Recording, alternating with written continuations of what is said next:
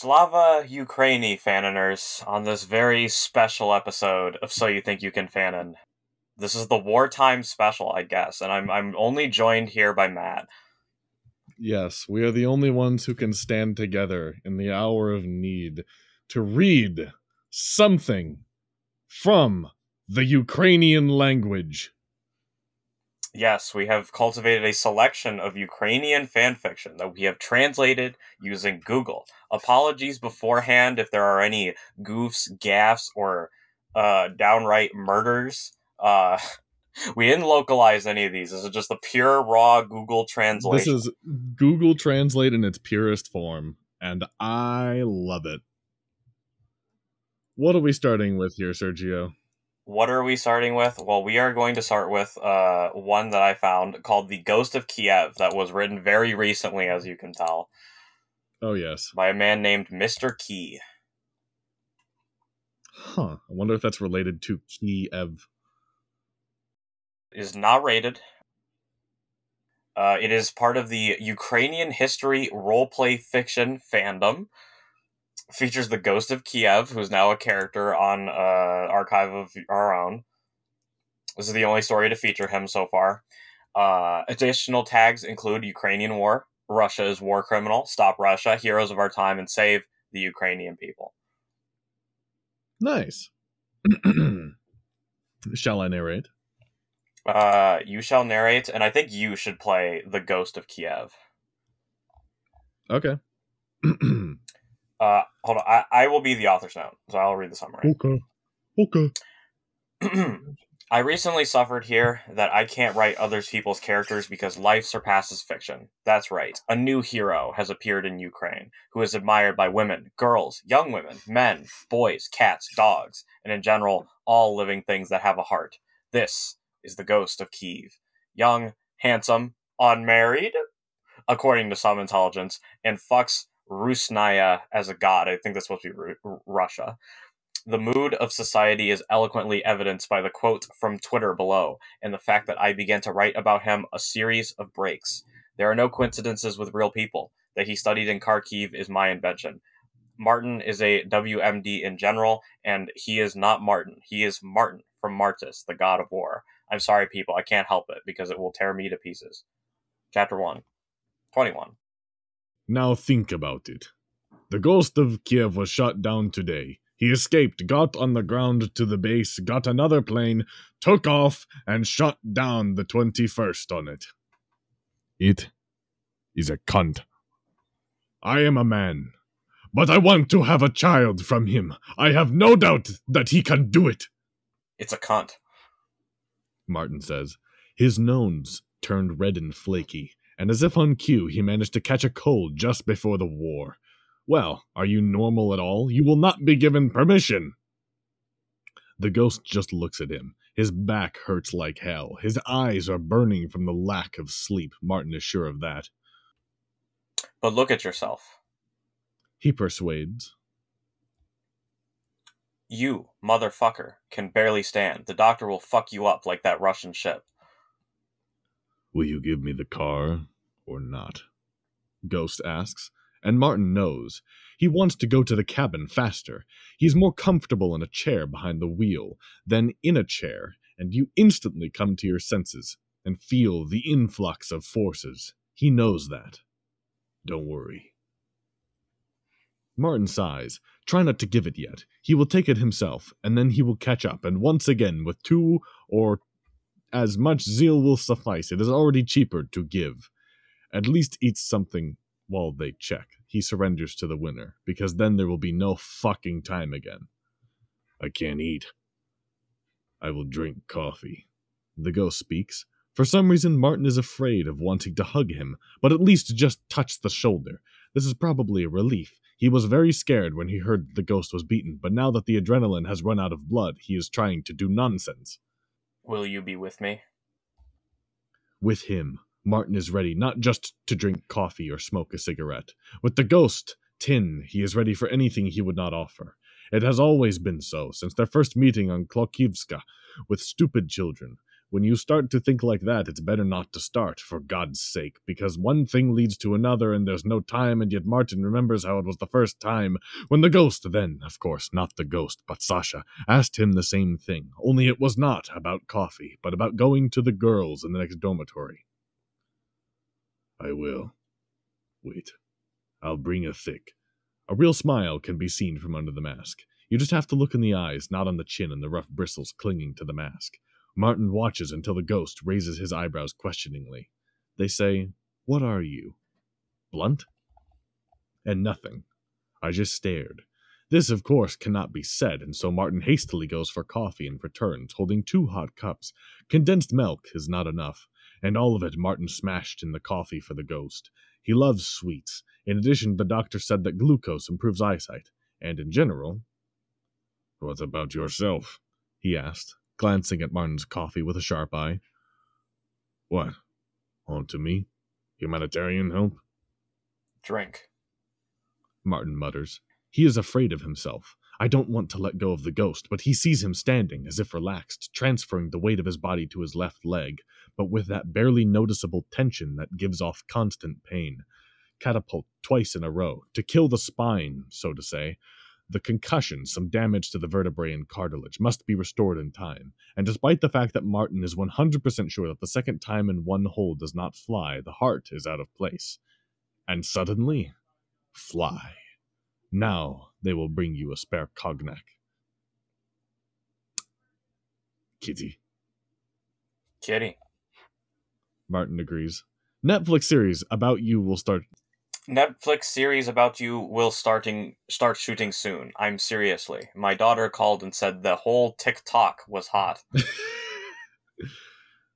you can see the old man Martin sent for permission running to the hangar, and the big sharp nosed bird barely visible from its nest. It was as if she had struck out her beak. The ghost also looks in that direction, smiles faintly, and for this smile Martin is ready to give his life, although it is hidden under a simple black cloak. And once they were afraid of COVID, they wore masks, got vaccinated, sprayed their hands with antiseptics, waited for the end of the pandemic. Oh, yeah, that makes me super horny thinking about COVID. Doesn't it make you horny, Sergio? I don't think this is supposed to be horny. now it's funny to even mention it. The real problems didn't even start then.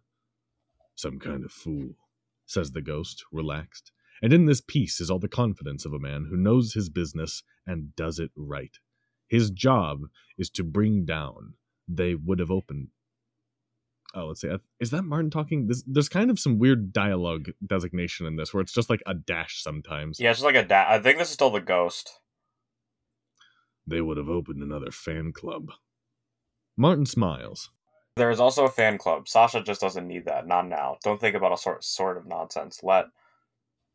The bluebird is slowly rolling out of the hangar and you can see how the mechanics are hastily and busily fussing around, checking everything in the last extreme, how many times to repeat times. The ghost swallows the remnants of coffee and looks at Martin as if the siren is blaring. The body is numb, the weathered lips are drying up. You only want what you can't do. Wish to take care of yourself. Sasha will not understand. They are not here for that. Come back. Martin says. We'll find you an F 35, fifth generation. And six months of retraining? Here you are, cunning and thinking about things. He shakes his head, gives Martin a glass still warm from his hands. Throw this somewhere. Take care of yourself. Martin thinks. Take care of yourself. Take care. He knows it's stupid, and wrong. You have to think about something else. You have to keep your weaknesses in mind. You have to think about downed birds. Scary, black, disgusting enemy birds that hit rockets with mortars. But Martin can't. Not now, when the cup, a cheap plastic piece, still warms his fingers. Throw it out. He promises. And I will order phantom volunteers. Let it be, so you don't have to hitchhike to base next time. For a moment, in Sasha's eyes, he sees a bright, transparent, incredibly clear sky. And in that startlingly clear blue, the 21st blackbird falls with the providence of the future. This was pretty good. Um, I, I do notice perhaps this is a, a, you know a big language thing, but the use of a hyphen to to denote dialogue after somebody has already started speaking. Yeah, that's a little bit odd. I think that's probably just how Ukrainian writing goes. If that's how it looks in the first place, I'm I haven't actually gone back and looked at it. It seems like if if I if I switch it back to the original, it's written like that. strange. Hmm the the translation kept the quotation marks and all of the punctuation in the correct place. Hmm. Interesting. All right, and there, there is a chapter two. All right, you want to do the summary? All right, chapter two, 30. Ghost became Phantom, fire emoji. After our ace shot down the 30th, it was decided to give him a new F 16 because somehow it's inconvenient that he knocks down all those Russian analog shit on an old plane. We need to take care of history to make the picture better in school textbooks. Keep it up. Glory to Ukraine. You're lying. Where would you get it? Martin smiles. In two days, he slept for about three hours in total, and now steel bees are humming thinly in his temples. Crazy bitch, those bees. My daughter loves them, and Martin always had a couple in his pocket. Now she is almost grown up, studying in Wroclaw and probably saving her teeth, but the habit remains, and now Martin is sorting through the warm, soft bodies of candy, like living little creatures warmed into the palms of his hands. Yes. He says with feigned indifference. I said we will order volunteers, and you know what we have. The ghost's eyes are no longer blue, but red from a lack of sleep. He spends more time in flight than on the ground, and this is not the first day, so the chance of making a fatal mistake grows exponentially. Sooner or later, fatigue will be his death, and Martin cannot allow that. No, well, to be honest. The ghost carefully rubs his eyes. Martin remembers how it felt, as if sprinkled with sand or salt, he himself is now floating before his eyes, as always now after the accident, but he always sees Sasha's face clearly as if engraved. Mm, where did you get it? You better ask where we got the instructions from you, damn it, Enterprise. Martin says. You also have to study. Then the Israeli diaspora adjusted. It is said that from excuse me for what I'm about to do to this word. Zydo Banderivitsi. Zydo Banderivitsi. I, I believe that's Jido Banderivitsi. Jido Jido Banderivitsi. Matt's a lot better than this than I am. the ghost laughs just as he once did in the afterlife, which seems like a dream that melts and shimmers in the golden glow of maples. These grew near the university dormitory, lush, bright, and red hot. If you walked down the quiet street below them, you could get to Gorky Park, and there the cadet always had something to do. And girls. What girls were walking there, proud, strong, and showy. But they were Sasha, not yet a ghost, and he himself, Martin, talked more about airplanes than about women's charms. It so happened that it was more interesting. Both were in love with the sky since childhood, although it was more logical for Martin from Odessa to lose his mind overseas. But it did not happen as expected, or, conversely, it turned out as it should have. Give thanks, the ghost asks, laughing. He sees something in Martin's eyes and leans down. What?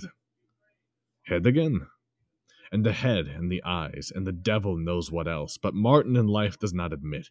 It's enough that he got into trouble then, can no longer fly, just watch his friend soar in the sky, and do everything and a little more so that he flew freely. Freely so that his steel bird cat was the best, to have time to rest and not have no worries except one kill the enemies nasty swineherds who bomb schools and launch rockets at hospitals, homes, and queues at pharmacies. Martin hates them so much that it's hard to breathe, and he knows that Sasha hates them too. He has no daughter in Wroclaw, and there is no wife, even the former. It's as if there's a girl. At least the ghost sometimes looks dreamily into space and smiles as if Martin were a woman, probably jealous. But Sasha's main love is an elegant steel maiden that weighs 12 tons and accelerates to 254 meters per second. And here she is. Hi, Martin, friend, welcome. Now there's a real alarm in his voice, and Martin comes to his senses. Everything is fine, I thought, and the head is fine. After the accident, where Martin had a good head, he was stupid and unlucky, and he began to lose his sight very rapidly.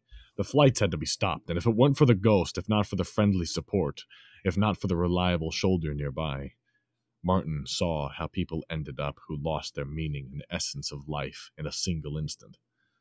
I saw them wither from within, diminish, their eyes go out when the flame of the soul snuffs. The Ghost has saved many. Each successful flight is a hospital full of people who will not be hit by a bomb or a rocket, or a school or a kindergarten that will not be scattered by a terrible pile of smoking brick. But he was the first to save him, an old friend. For this, Martin loves him so much that he catches his breath, and life is ready to give back to him. Right? Ghost frowns and decides something for himself. He looks at the charming, steady, full of pride and dignity steel maiden, who has not yet felt the touch of his hand, and does not even sigh. You know that, brother. Let's go get some rest. Although I really look at this Talmud, at least obliquely. Thank God. So, at least a little rest. Martin walks away, feeling the heavy fatigue flood his body. The narrow public bed seemed to be the best bed in the world, and the ghost who lies down next to him and snuggles up to fit on the same uncomfortable bed mutters, I Damn, forgot. Lie down myself. Martin says. It is still enough to reach for the switch, and then in their Spartan lounge it becomes quiet and dark. In this darkness, before his half blind eyes, Martin unfolds, flourishes, and plays, like the sea of his hometown, the incredible Ukrainian sky, which is nowhere else. It burns, shimmers, and goes with silk folds like a flag and flying to the face, strokes and gently caresses like a mother's palm. He and the ghost have always seen this sky for two, and always will. Martin believes in this, as firmly as he believes in the victory of the armed forces, and how in the fact that no steel maiden will resist the ghost. Yes, and that of flesh and blood, too. And some men would be better off. Martin does not finish his thought. Sleeping. Their blazing sky sleeps too, covering the earth with their palms. I really like the prose in this. I'm not sure how much of that is just Google Translate doing things, but it's good prose. Yeah. Now, maybe Ukrainian dialogue is just different than American dialogue or English dialogue in general. Very hard to know who's talking sometimes. And I feel like that's probably just the way it's written. Yeah, um cuz uh, like like I said like I said before, switching the, the the thing back on the page, you still got the hyphens, you still got the quotation marks. That's a little confusing. I don't think Sasha is supposed to be a name, or is it supposed to be a name? Because I was kind of getting the impression that it was a mistranslation. I really couldn't tell. I thought for a little bit there that it was the real name of the ghost. I don't really know, though. Hard to say.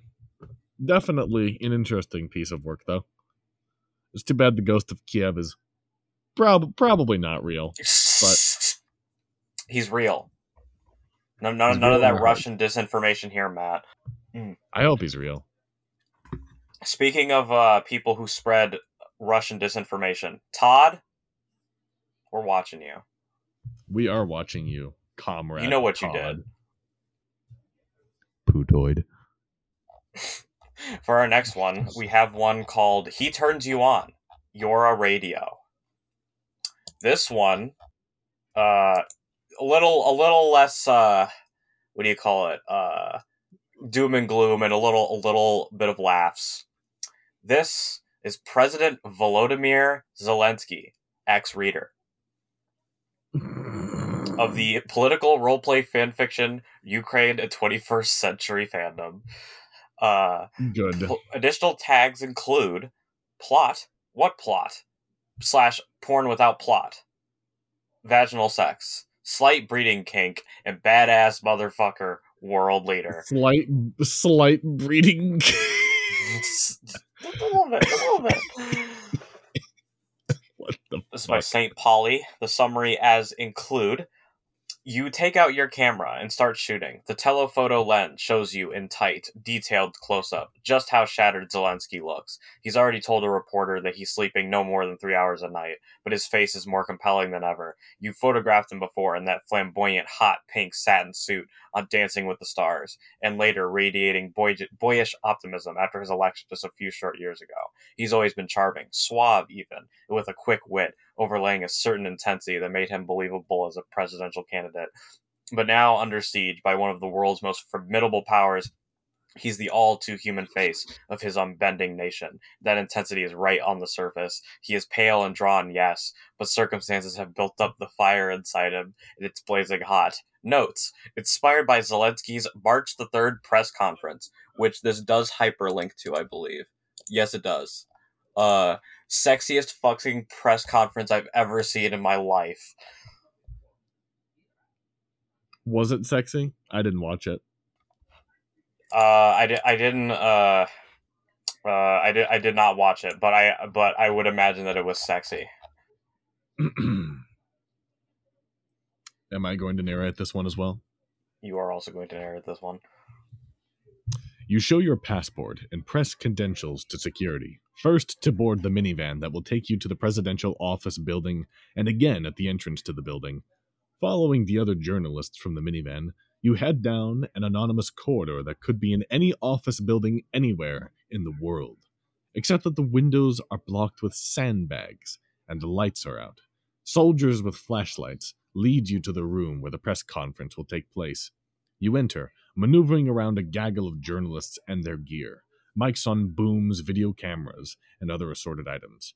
You find a promising spot with a clear line of sight to the podium positioned on the small riser at the front of the room and settle in to wait as the room continues to fill with people who you consider your colleagues. Even though you haven't met everyone in the room, you're part of a shared endeavor, documenting history as it unfolds.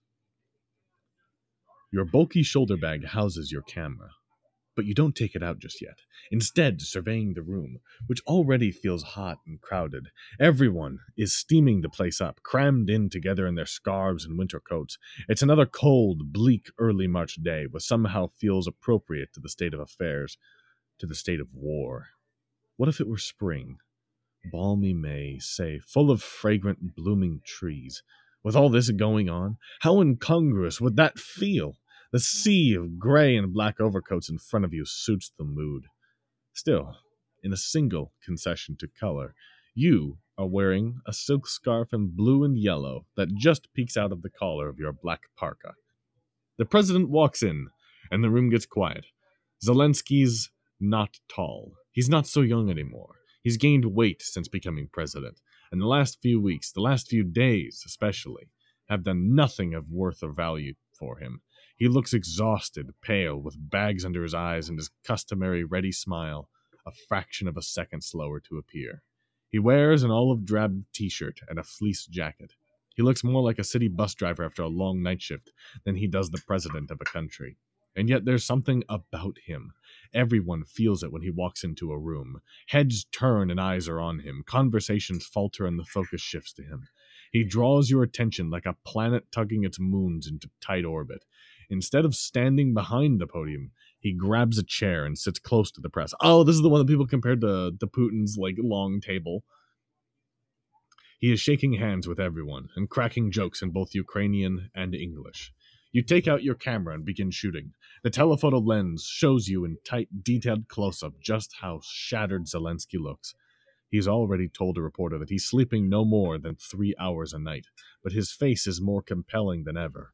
You've photographed him before in that flamboyant, hot pink satin suit on Dancing with the Stars, and later radiating boyish optimism after his election just a few short years ago. He's always been charming, suave, even, and with a quick wit overlaying a certain intensity that made him believable as a presidential candidate. But now, under siege by one of the world's most formidable powers, he is the all too human face of his unbending nation. And that intensity is right on the surface.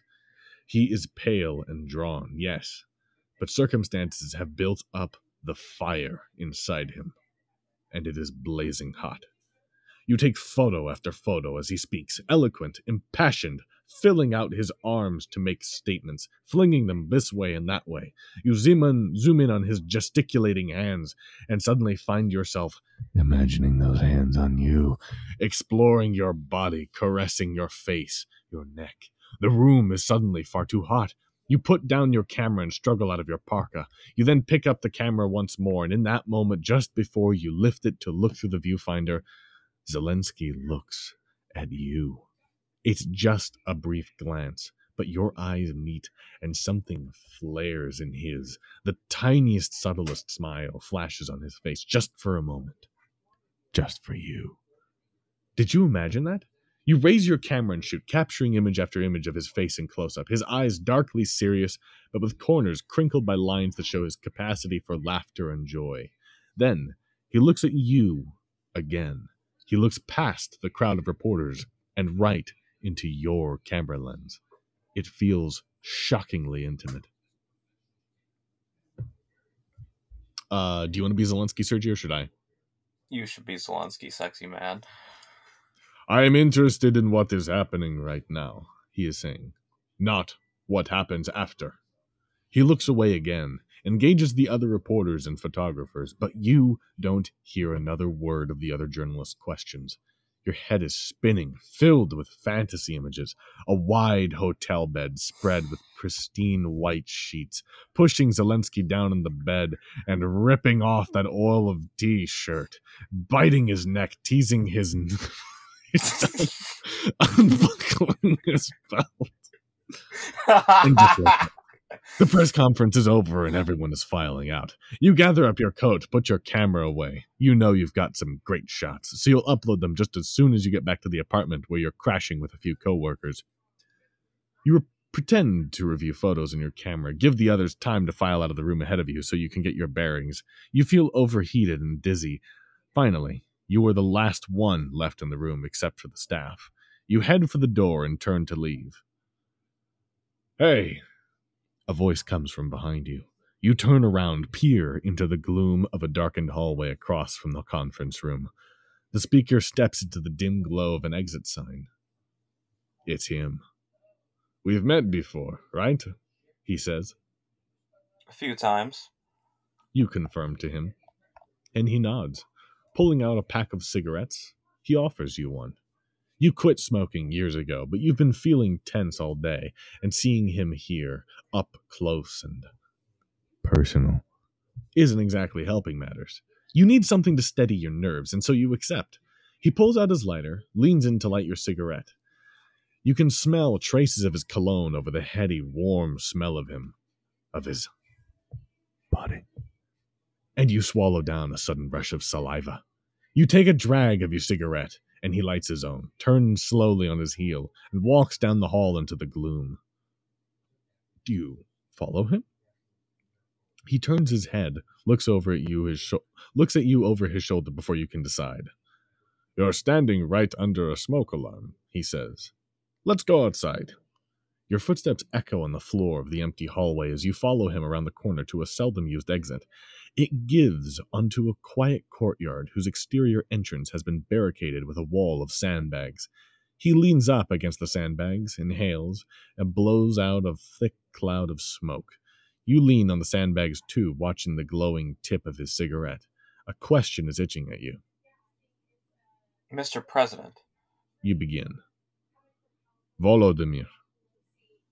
Uh, okay, Volodymyr, where's your entourage? Where are your bodyguards? Mm, gave them the rest of the day off, he says, straight faced.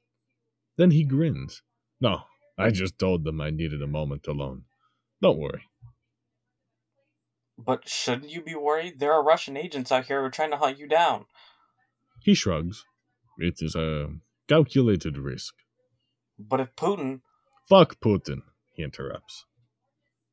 No thanks. You say before you can stop yourself, and you cringe, but he cracks a smile. That smile draws you in, and you move a little closer to him. You rest your left shoulder against the sandbag wall, and he turns towards you, propping his right arm against the sandbags. You're with the Kiev Independent, right? He says. You shake your head. Radio Free Europe. Free Europe, he echoes thoughtfully, then takes a last drag of his cigarette before dropping it on the ground and crushing it underfoot. That's what it's all about, isn't it? Freedom. That's what we want. Most of us, anyway. Sovereignty over our choices, over our bodies, our minds, over the thoughts and feelings that we give voice to, over our country. The right to shape our country's fate. Isn't that what it's all about? He looks at you, his eyes mournful, full of questions and full of answers, and you can't help it. You lean in and press your lips to his, and after a moment of startlement, he kisses you back. His lips are soft and taste of cigarettes and coffee. You move closer, grip his lapples, and he puts his arms around you and holds you tight. Volodymyr. You breathe as he quickly unzips your parka and tugs the silk scarf from around your neck so he can mouth over it. Quickly, tenderly, he unbuttons the first few buttons of your shirt. You, he breathes, nuzzling the little triangle of your chest that he has bared. Then he presses you back against the sandbag embankment, slides his hand up under your shirt, and kisses you urgently. His touch on your breast is electrifying, and you kiss him back hungrily, sucking and biting his lips and ruffling the close cropped silk of his hair with your fingers. His stubble scratches your face. You hike up your skirt so you can part your legs and let him get closer, belatedly grateful for your impractical wardrobe choice on a day when pants would have been the far warmer option. He runs his hands up your thighs and cups your ass in his hands, then lifts you up against the wall of sandbags. You curl one leg around his waist, and he grinds himself against you. You can feel he's hard and you're so wet your underwear must be soaked. The friction of his erection rubbing against you through you both your clothing is driving you crazy. You want him inside you. Now. You moan against his lips, and he pulls back a little. You okay? he asks, kissing you behind your ear. This okay? I want you.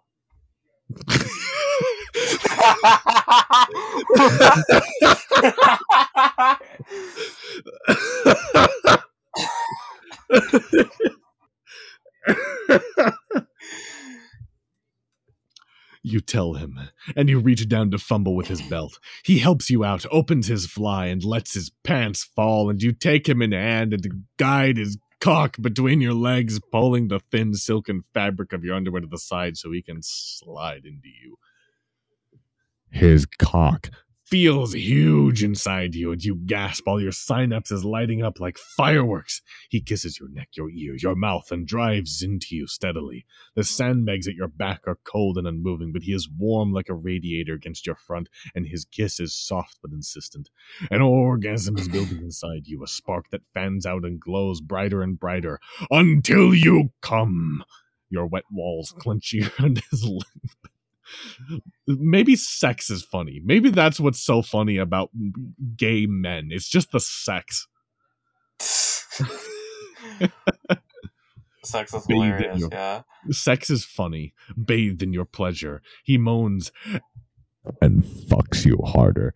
You want him to come in you, want his seed in you, and somehow that thought, the thought of a million copies of his extraordinary genes just gushing into you, tips you over the edge into a second orgasm. And this time he comes at you the same time as you, crying out as he buries his face in the dark curtain of your hair. Your knees tremble when he finally puts you both feet on the ground. You both start straightening each other's clothes, and just in time, because Zelensky's cell phone rings at the same time the doors open, and his security detail swarms into the courtyard. You whip out your camera, trying to look like you were here on official business, and pretend to review some shots. One of Zelensky's bodyguards approaches him quickly and speaks in low tones to the president, who listens intently and nods. Then he turns to you. I have to go, Zelensky says. I understand you say, and you smile to him to show him that you do understand, that you're with him every step of the way, even when, of necessity, those steps lead away from you. He smiles. Then he bends down. For one wild moment, you think he's making a formal bow and stands back up holding your blue and yellow scarf, which had fallen without care to the ground. He presses the scarf into your hand, and the two of you share a blushing, secret smile. Then Zelensky walks away, surrounded by armed guards. Just as he reaches the building entrance, you call out to him on impulse.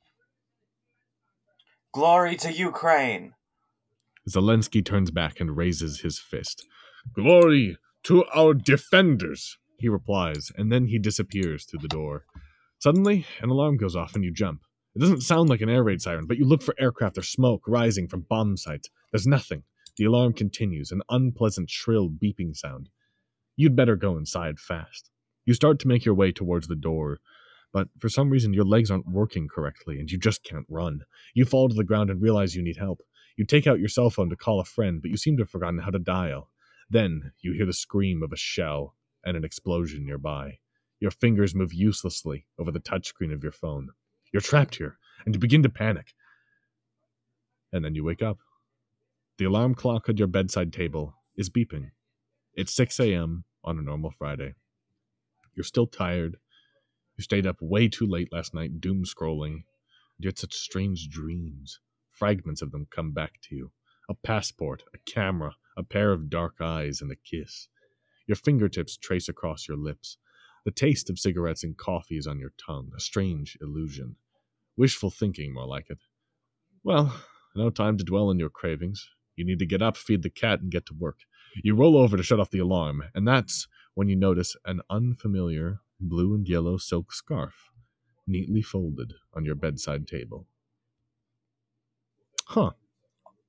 Well, I guess the first one was just written strangely. This one was really good. Yes, and also porn that you've gotten me to read once more. Yes, I should have expected. Uh, in in the notes, there's a there's a three three track soundtrack that has hyperlinks. I I also want to read to you the comments on this because they're pretty great. Uh, a user by yeah. the name of Deviant says Deviancy says help help help this is so my this is so good. Oh my god. Which the author replied, Glad you like it. Another person, Daenerys Stormborn Stark, said, I really tried not to be this person, the one who reads fanfics while the man is at war, but here I am. The author said, I hear you. I wasn't going to write this, then I did. I wasn't going to post it, but here it is. Another person said, I just needed this. I know that the situation is horrible, but this helps me deal with it. Please write more. Then, then the author said, "I'm glad this worked for you. I get what you're saying. I feel like it's a very human thing to need an outlet for stress and anxiety, but awful events like what's going on right now. I'm not sure why this is my outlet, but here it is." Another person, Faryard, said, I'm not ashamed to confess that I looked explicitly for this. I was up for something MM. This is so insanely well written that I found it hot as hell, despite being maybe the gayest breathing being around. Nice job, really. I'm in awe. And woo, I need to open the window and buy a fan and glory to transformative art, irony, fanfiction, and PWPs that allow us sometimes to cope with human miseries, which the author replied, Ah, thank you so much for your kind words. I'm happy this worked for you. When I'm looking for explicit fanfic, it's almost exclusively male male as well. So this was a bit of a departure for me too, haha. And you know, you're absolutely right. Glory to all the essential good things you mentioned. I'm just gonna own my my damn coping strategies. Smiley face. Huh. I definitely say it's quite well written it's porn, but it's well written porn. And uh Zelensky being super hot super hot dad bod is really funny to me. Well, they they didn't describe his massive balls. Yeah, his giant titanium out? nutsack. I was I was unironically really hoping that there was just going to be a joke of him literally having two just steel balls hanging underneath his dick.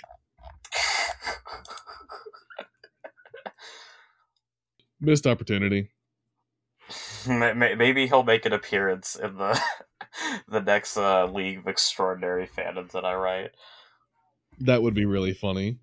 They get us sent on a mission, and it's him. It's like, oh my god, Ukrainian wartime leader Volodymyr Zelensky. Yes. What do you need? Help fighting a dictator. I know a thing or two. You know, I really wish I really wish J- Jake was here because he would really ham it up with the, the balls jokes. Oh yeah, he would love love the ball joke. All right, shall we read another?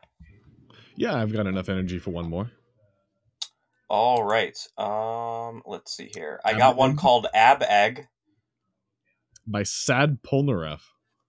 Yes, Ab Egg. Uh, this is a story written about um Uh, former Ukrainian president Viktor Yankovic, the the pro Putin uh, Putoid, as we've come to call them, uh, that was ousted during the Euromaidan protests. Oh boy. So our tags for this one include uh, mature, uh, archive warning, turnips slash non consensual, category other, uh, political uh, roleplay fiction, Ukraine 21st century, Viktor Yankovic X egg.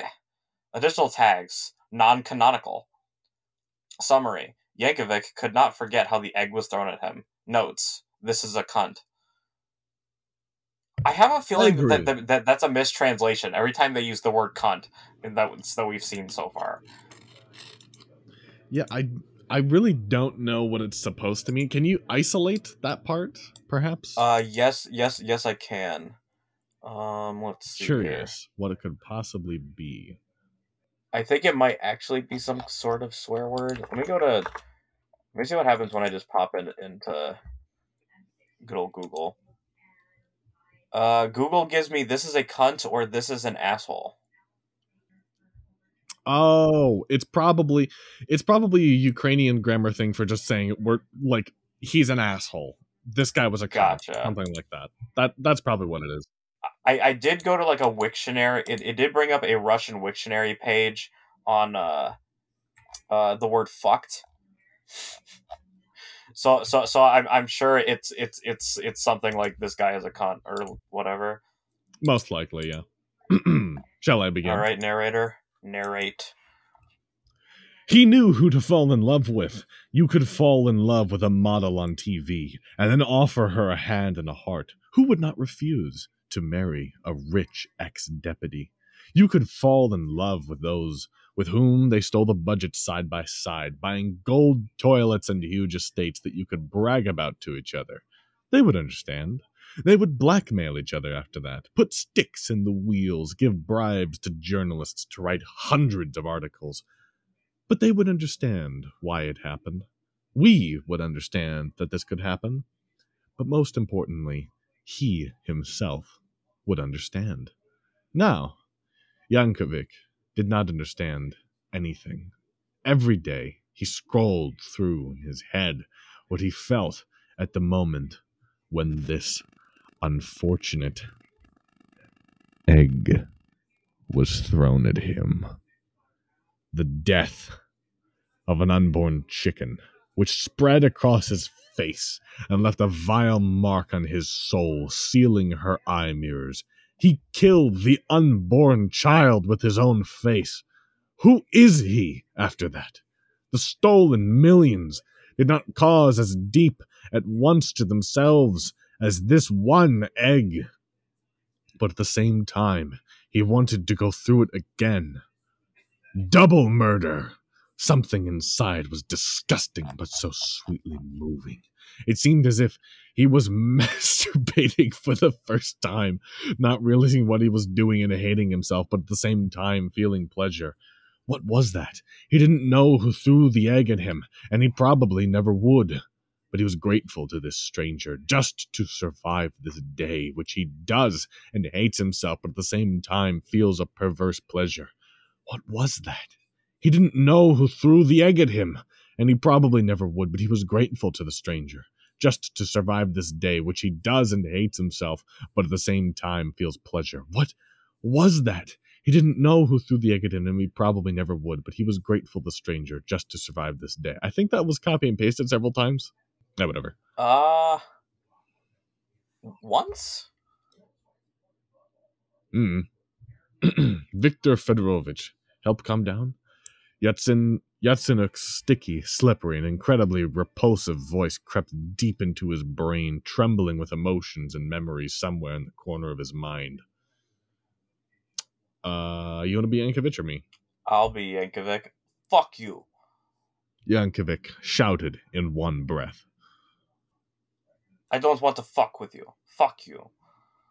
But Arseny's annoyance disappeared, as if it had been wiped off the board with a wet, with a wet rag. You always asked me, and you paid. I see you're sick. You want my money, you bastard! Victor exploded. Fuck you! but not mine. I know. He closed his eyes and began to think. Arseny stood over him with a guilty expression on his face. Yankovic's brain was working so hard that he started farting.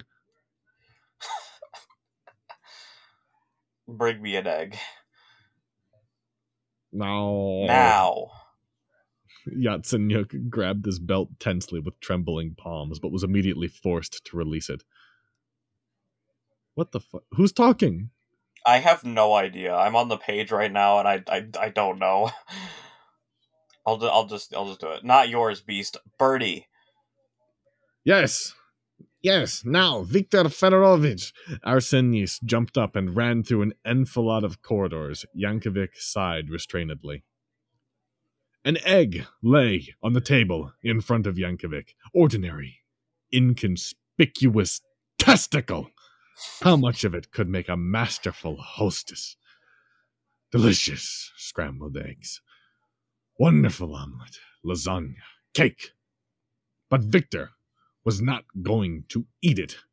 He had something else in mind. Quite different.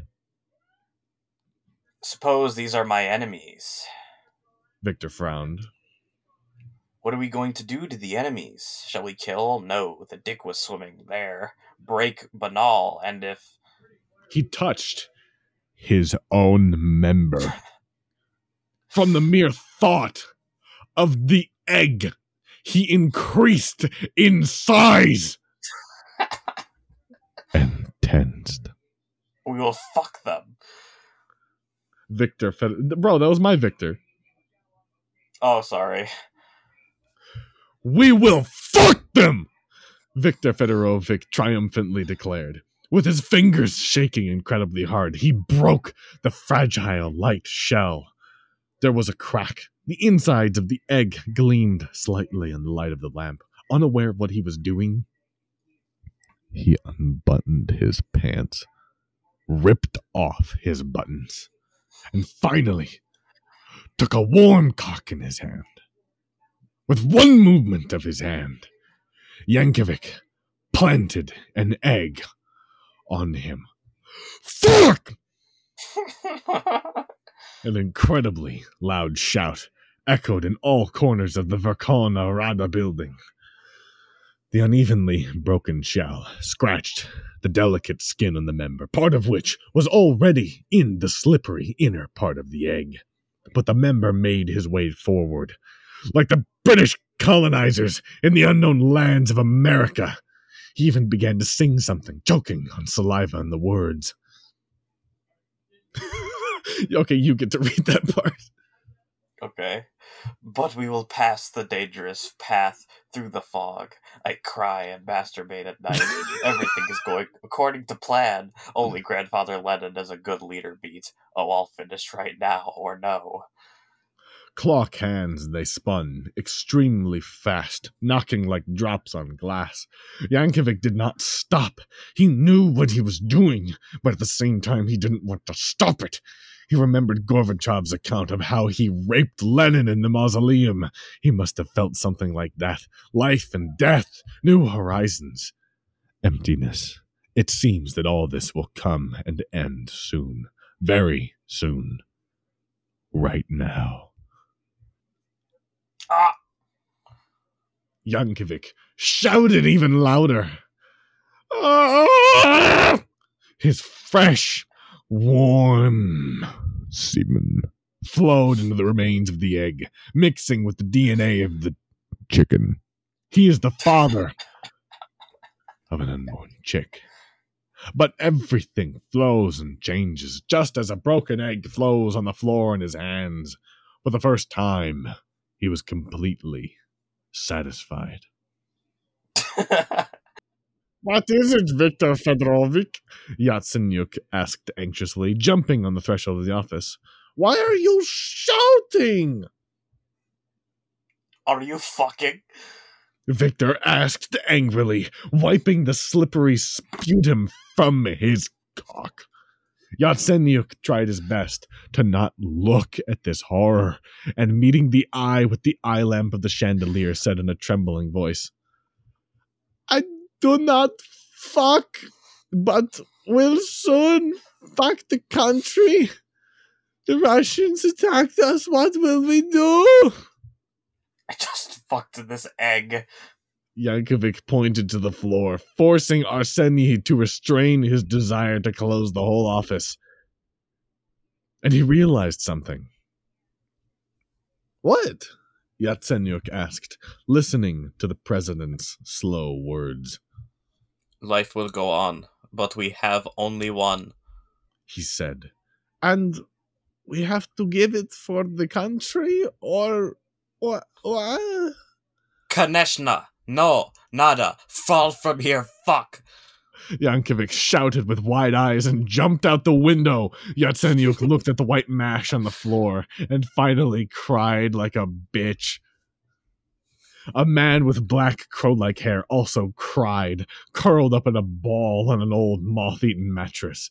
So why is that? His life is already terrible. He lay there scrolling through the horrible events of the day. He tried to find a job again. They refused again. And then Oh, it's too awful. He saw a strange, bald man with glasses.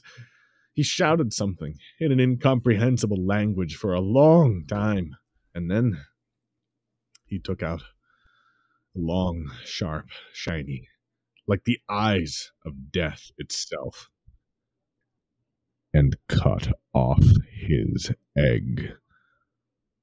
That was the end. Now, no girl will love him. Everyone around him seemed to know about his terrible secret.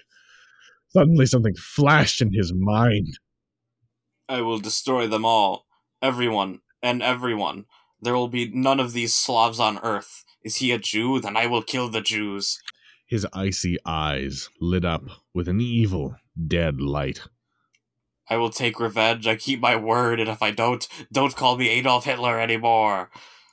He shouted, threatening the walls with his fist, and the whole world felt the power of this cry. What the fuck? What is this? this okay. It's like hands down, this is the most incomprehensible fan fiction we have ever read about anything. Nothing is the same. I'm so confused. I know it's partially because of the the translation language barrier, but still, what the Hitler? Why is Hitler here? I don't know. I don't want to know. This was This hell. is yeah, this this is the Ukrainian version of something that we normally read on so you think you can fan it. There's something strange with well, no, I can't say it's something strange with how Ukrainians do fan fiction. This is exactly the kind of grammatical nonsense that somebody who posts on Archive of Our Own would do. was this fun? I think this was fun. I think this was a good time, and I think that we should do more international fanfic episodes. Yes. Uh, on a more serious note, if someone from Ukraine does listen to this, fuck, man. So fucked up over there. We're rooting for you, though. Yes. The whole Me. Matt, Nick. I'm not sure about the other guys. We've been following this for like pretty closely by the minute. And we, we stand with you guys the whole way. Fuck Putin and his fucking closeted homosexual ass uh getting out his rage because he, he can't he can't uh ima- he, he can't fathom how unbelievably gay he is. Yeah, he just can't fathom a world without the Ukraine and Russia. Uh, but we're not here to talk about politics or wars or things like that. It is, uh, well, I guess writing to to close off my thoughts on it. I think writing is a good way that everybody on Earth, regardless of language or creed, comes together in some capacity. And I'm glad that people in the Ukraine can use it to express their desire to fuck over the Russians and think of their badass leader as a man with a large cock fucking reporters. Good on you, Ukrainians. I'm, I'm sure that's that's how Zelensky's wife is going to be after the, the the the war ends. Yes. Ten more babies. yeah, Zelensky's just gonna be having a kid every year after this. But um, uh, this this was a very interesting little experiment. Um, I it's interesting to see like wartime fan fiction. Like, could you imagine if we found like a like happened, a right? I mean that that I am aware of. I mean, maybe somebody in the Middle East may have written fan fiction during all of the shit that's been going over there for the past 20 years. I don't know. Oh, that might be something interesting true. to go look for. Hmm. Well, either way, I enjoyed it. They uh, these were some creatively written fics. Uh, I see you're still finding as much porn as possible to read for me, which is this, that was not intentional. I just I just found it and I thought it was funny.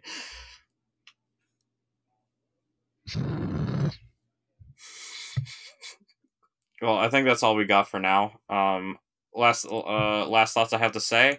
Uh, if anybody from Ukraine is watching this, you know, uh, we love you. Um, uh, if love if any of the friend. authors decide to, to tone into this, because I'll probably like drop the episode in a review. Um, good to you know I'm I'm glad to be able to spread your work on our tiny little podcast that like 21 people watch on a consistent basis. Yes. Russian warship, go fuck yourself. Go fuck yourself. Goodbye. We love you. We love you.